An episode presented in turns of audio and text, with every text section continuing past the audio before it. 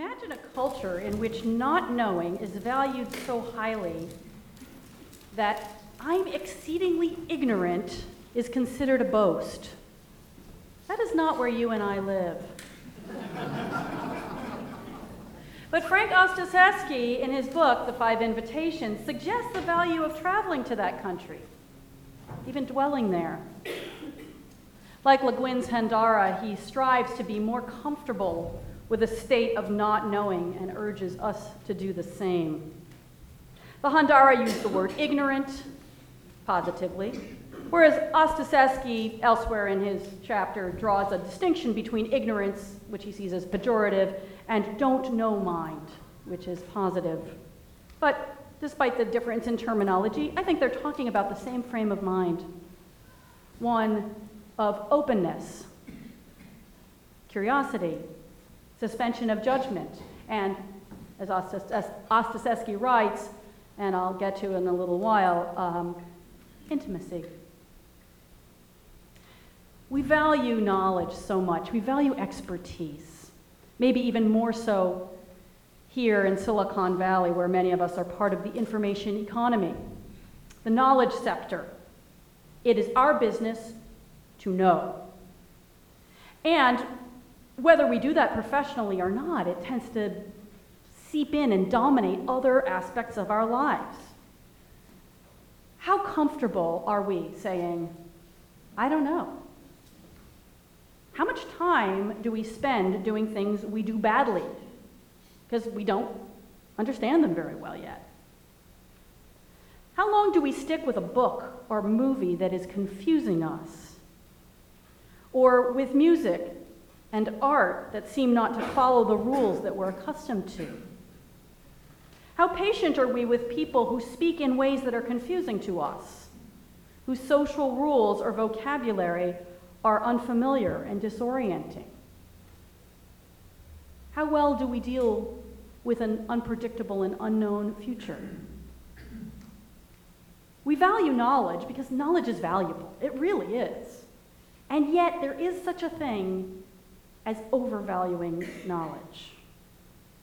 If we spend too much time in the land of knowledge, it can feed an illusion that we do know everything that's most important, or that we should.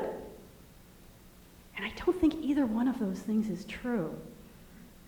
In fact, about the things that are most important to us, we often know very little. And the cultural expectation that we should denies us ac- access to these very rich experiences. I'm thinking of stuff like, you know, any of these things when they're new for us being in love, being a parent, entering a new field of work. In fact, any moment when in life we're going to the next level, we're entering the unfamiliar. You know, we can stay at the level we're at right now, doing what we know, or we can adventure on. If we overvalue knowing, we'll tend to stay where we know what we're doing and miss out on a lot of adventures. The writer and film director Michael Crichton has an analogy for this phenomenon when he talks about the values and limitations of science. The um, story here is told by a writer named Derek Lin. He says Crichton likens science to a tailor and life to a man named George. The tailor's job, science, is to take measurements and make clothes. He is extremely good at what he does. He can take just a few, few measurements of George, that's life, with a great degree of accuracy. And from these measurements, calculate other dimensions with confidence. From these measurements and calculations, he is able to create a suit and make sure it fits perfectly. In fact, he is so proficient at this that once he has George's measurements on file, from that point on, he can make other suits of whatever style George may want.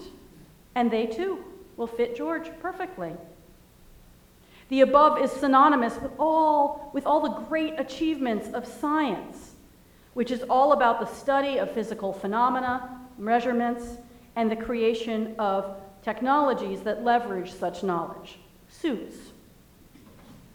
Now, we would like to get to know George better, so we ask the tailor to describe him. The tailor looks at his notes and answers with complete certainty George is a 44 medium. is that all you can tell us? We find the tailor's answer rather unsatisfactory. Of course not. The tailor may be irritated that we assume he knows so little. George's neck size is 17, and the best slacks for him are 36 to 38. That's great, but what kind of a person is he? What are his likes and dislikes? What are his dreams and aspirations? What are his hopes and fears? He, look, you're asking the wrong guy, pal. Bingo, says Derek Lin. We're asking the wrong guy. Now, this analogy applies not only to science, but to all forms of knowledge. Each has a particular approach, it has a scope of usefulness, and it has limits. So does knowledge itself, because reality is beyond anything we can understand. Einstein said, One thing I have learned in a long life that all our science measured against reality is primitive and childlike. Ostaseski says, from a very different perspective, having explored through meditation and service rather than through mathematics and physics, reality cannot be mapped. It is beyond description or any one view. It is not a single static truth, but rather an endless, unfolding mystery. It is alive, dynamic. Now, of course, mapping reality is exactly what we do with all our disciplines, they all fall short. They all show us just a piece, and all of them put together don't show us all that we could potentially discover about reality.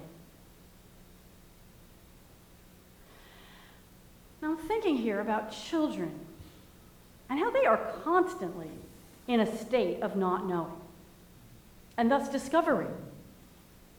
Maybe we're born with this tolerance because otherwise we would die of frustration. Babies live in a state of near constant bewilderment.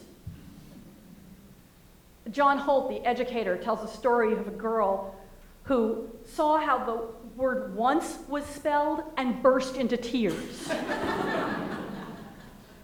the world is constantly defying their expectations. And yet, I was just talking to my daughter, the child I know best, um, some days ago, and she was talking about, you know, I know things now that I didn't know. I was completely, I didn't know anything about this. I can't remember exactly what she was talking about. I didn't know anything about this, and then I got older and I thought I knew something about it, and now I know that I didn't really know anything about it. It's just so exciting. She was excited. You know, she wasn't saying, God, I was such an idiot. Oh, I don't even want to look at that anymore. It's so embarrassing. She was excited. What's next? Children press on. They're curious and eager to learn more, and so they keep close to the boundaries of their knowledge, the outer boundaries of what they already know. They're always staring into their ignorance, into their not knowing. Now, why do adults lose this? Because we do so much I mean, most of us have a field or two where we keep that curiosity alive. Certainly the folks I'm talking to here. You are a wildly curious bunch of people. You're learning, you're exploring. And yet, don't we mostly kind of specialize? There's one area, a couple of, couple of areas where we really want to learn more, more, more. And then a lot of places we really kind of stay in the same track. I don't think we need to lose this attitude toward not knowing that children have just because we know a lot more stuff. In fact, the wisest know that the more we learn, the more the vast realms of what we don't know open up before us. As the rabbi and theologian Leo Baeck said, every answer given arouses new questions. The progress of science is matched by an increase in the hidden and mysterious. Well, he's a theologian. They love the hidden and mysterious. But scientists say this too. Like the astronomer Maria Mitchell, for example, she said scientific investigations pushed on and on will bring us deeper revelations of the wholly unknown. After all, that excitement about the unknown is what draws many people to science in the first place. Carl Sagan, another astronomer, said, modern science has been a voyage into the unknown, with a lesson in humility waiting at every stop. Scientists and explorers and learners of all kinds frequently find that the answer to one question opens the door onto many other questions they had not even perceived. That's one of the things that's exciting about it. Knowing leads to the unknown, the unknown to knowing, and on and on in an exploration that, as far as we can tell, will never end. And yet, so often we do lose our childhood curiosity. We lose that energy. We lose that boldness. We settle into the tracks where we are experts. We give into the fear that made that little girl start to cry when she learned something that seemed to reverse all her expectations.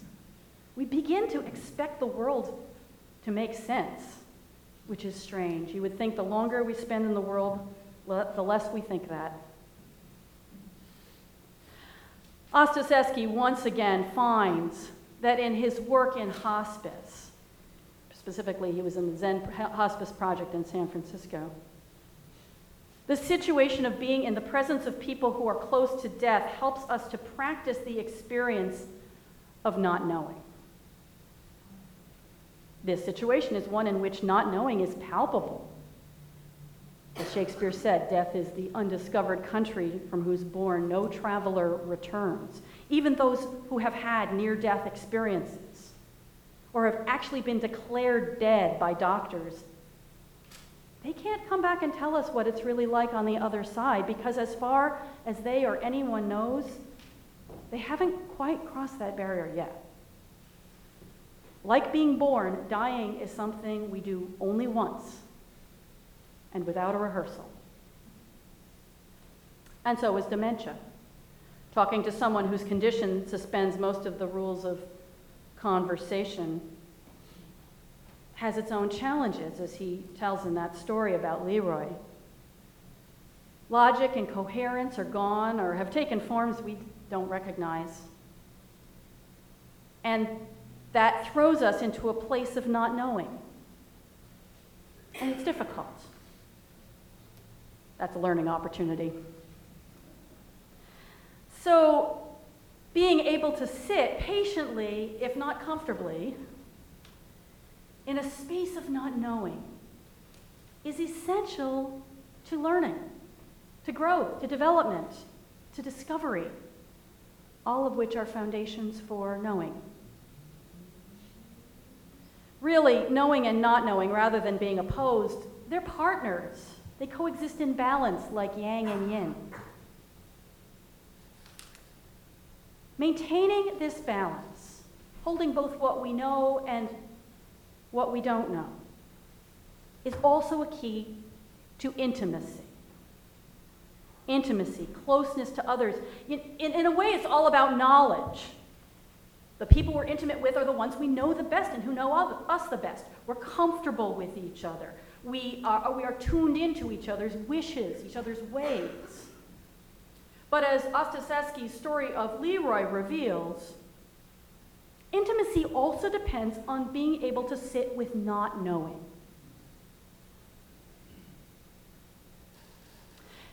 These reflections come at a very opportune time for me because I have been visiting people for hospice by the bay. Um, they, uh, some patients ask for companionship, and so volunteers go to spend time with them, and that's what I'm doing. And the patient I'm currently visiting poses a challenge for me because I don't know what to say or ask. He's very quiet. I ask open ended questions about his career and family, and he responds with brief answers, and then we sit in silence. That's how it went in our first visit. The room was just teeming with don't know. And I don't like that. I don't know what to say. I don't know whether he is comfortable just sitting there in silence or if he's squirming inside the way I am. I don't know why he wants a visitor. I don't know if this is helping at all. All of which makes me nervous about my next visit, which is tomorrow. Truth be told, if I hadn't promised, if I hadn't promised him and the, the whole team of caregivers at the hospice, I wouldn't go. I'd put it off, probably. And then he wouldn't have a visitor, and he wants one. All of that because it's just hard for me to sit in the don't know. And I think all of that addresses Ostaseski's point about intimacy. Being in don't know mind allows us to be close to each other. If I can be comfortable with that, then I can just be there, which is what he's asked for.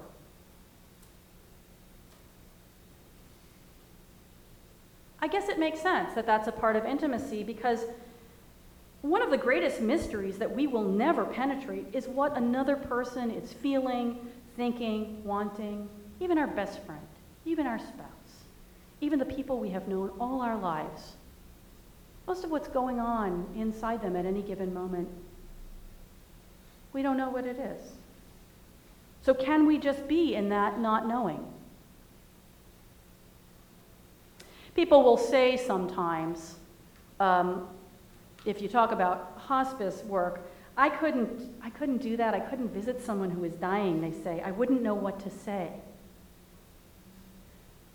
But reading this wisdom from Ostaseski, I realized that what will make it possible for me to go into that room tomorrow is not some special knowledge. It's not any expertise that I have acquired. If I can do it, it will be only because I have acquired some tolerance of not knowing. So when I go in, maybe I will learn something. Maybe this not knowing will lead to more knowing. Or maybe it will lead somewhere else. When knowing fails us, when we just come up against our own ignorance, our own not knowing, what we are left with is witnessing. Simply being with someone where they are, being with whatever they are experiencing, being with ourselves and our own anxieties about the future, our own uncertainty, just witnessing. Here's where we are. So, can we value that? You know, the reason that, um, that we visit the people who are dying, the reason I'm visiting this man is this time of his life is sacred. The last weeks, the last days of one person's adventure on earth. It deserves to be witnessed, to be given the dignity of attention.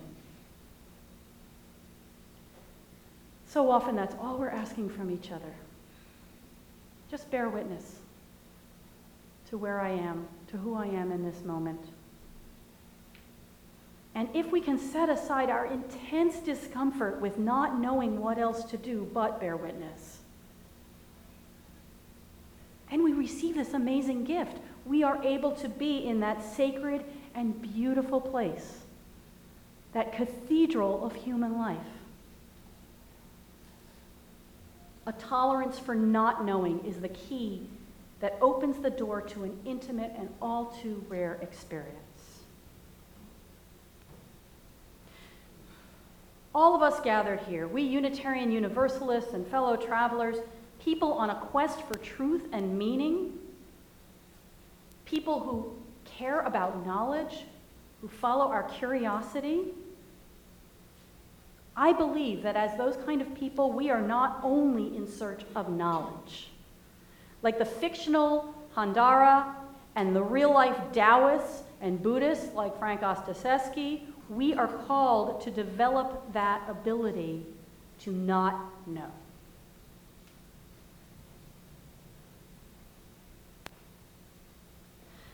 The song we sang a little while ago, Voice Still and Small, speaks of that voice deep within all,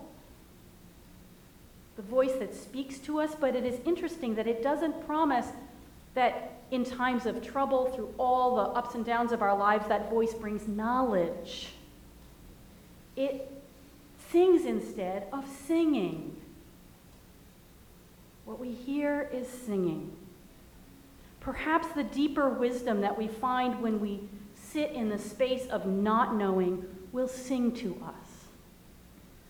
And even in the agonies of uncertainty and fear, we will feel, we will feel our spirits fill with music. So may it be.